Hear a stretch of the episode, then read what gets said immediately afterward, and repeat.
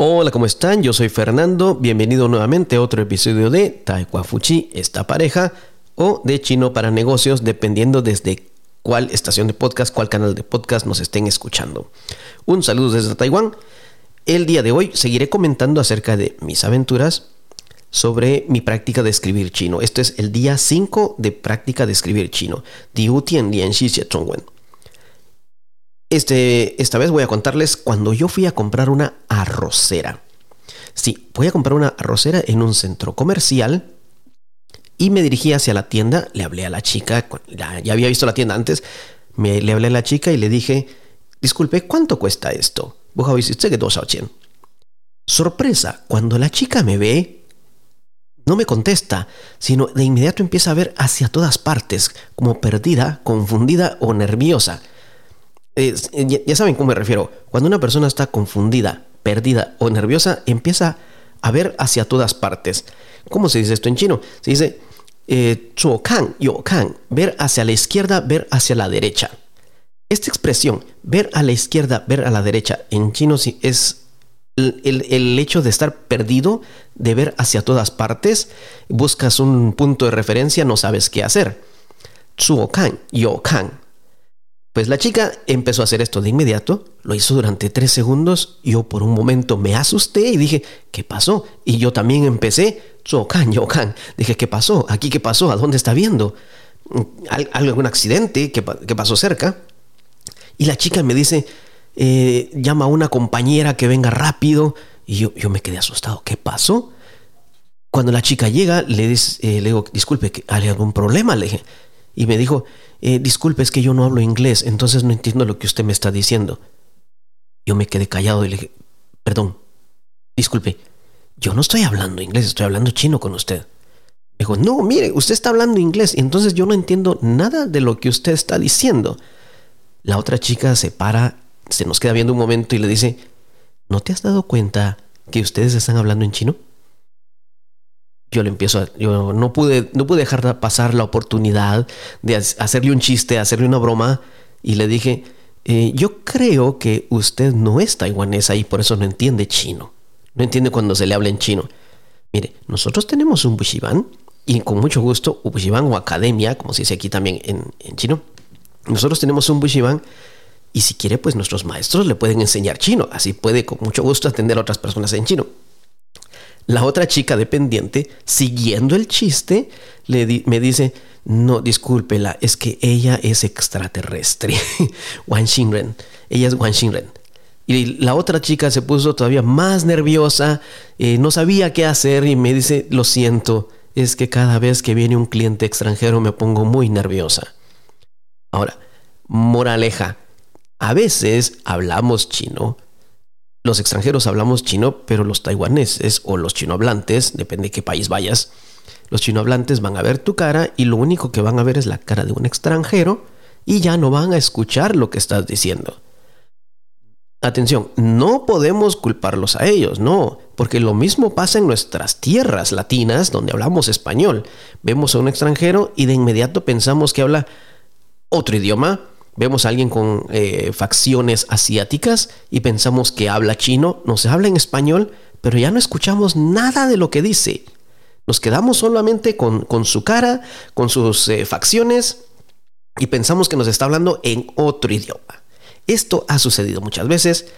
Se quedan viendo nada más a la persona e interpretan o en su mente piensan que habla otro idioma y no reconocen o no reconocemos que nos está hablando en nuestro propio idioma.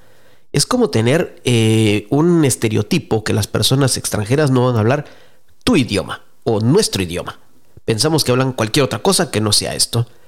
Y se nos pasa por alto todo lo demás. Puede pasarte en Latinoamérica, puede pasarte en eh, países eh, que hablan inglés, en países donde hablen francés, en donde hablan japonés, en donde hablen ruso, no importa en qué país sea, puede pasar y le ha pasado a más de alguno.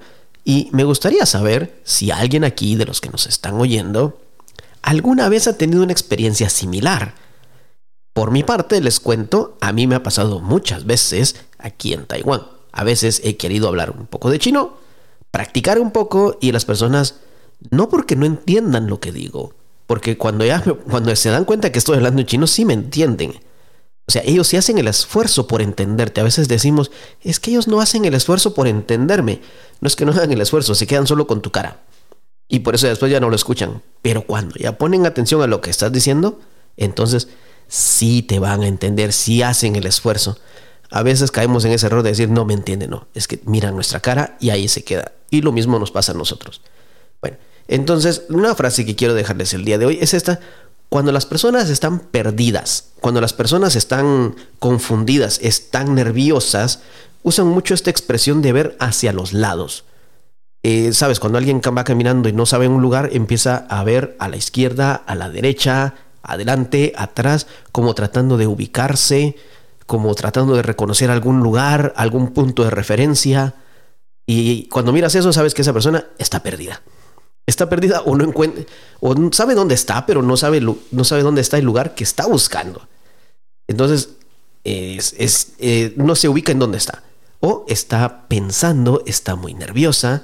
Cuando las personas están nerviosas, también sucede en cualquier cultura las personas empiezan a ver hacia los lados, eh, bajan la vista, suben la vista, miran a la izquierda, miran a la derecha. A veces no, no tienen que mover toda la cara, solamente los ojos. Lo hemos visto. ¿Por qué lo describo de esta forma? Para que veas de dónde viene esta expresión zuokan y okan. Ver a la izquierda y ver a la derecha. Es una expresión de nervios y lo vas a encontrar muchas veces en libros, lo vas a escuchar en películas, lo vas a escuchar en tu próximo viaje, eh, eh, cuando hables con una persona nativo hablante, cuando eh, quieras hacer amigos, es posible que lo escuches. No piensas literalmente izquierda-derecha, no. Una frase junta. Sokan yokan. Estar confundido, estar perdido o estar nervioso. ¿En qué momento te pones tú perdido? ¿En qué momento, perdón, en qué momento te sientes nervioso? Cuando tienes que hablar en una entrevista, cuando tienes que hablar con un jefe, cuando te presentan a alguien nuevo, cuando, eh, no sé, los chicos, cuando conocen a una chica muy guapa, se ponen tan nerviosos y no pueden hablar, o al revés, la chica al conocer a un chico muy guapo, se pone muy nerviosa y no saben reaccionar. Y aplicamos esto, nuevamente recuerda, Zokan Yokan, Estar confundido, estar perdido, estar nervioso. En español sería ver para todas partes o ver hacia todas partes. Quédate con esta frase, que se quede tu frase del día. Sohan Yohan, ver hacia todas partes. Espero que esto te haya sido de utilidad, una expresión que puedes utilizar en tu día a día, cuando cuentes una historia, cuando cuentes un chiste, cuando conozcas a alguien. Recuerda, si quieres saber más sobre nuestros cursos, tanto de, chino como de español, puedes visitar nuestras páginas, nuestras redes sociales. Yunfei, eh, sería nuestra, como nos ubicas en, nuestras redes sociales para cursos de español, o Chino para Negocios, Conquer Language, como nos ubicas para cursos de chino en tu idioma. Eso ha sido todo por hoy. Comparte ese episodio con alguien. Si sientes que le puede ayudar a una persona, si crees que una persona se comporta de esta forma también, compárteselo. Será un gusto saber también desde dónde nos escuchas. Déjanos un mensaje. Nos vemos en el próximo episodio. Eso ha sido todo por hoy. Yo soy Fernando. Adiós.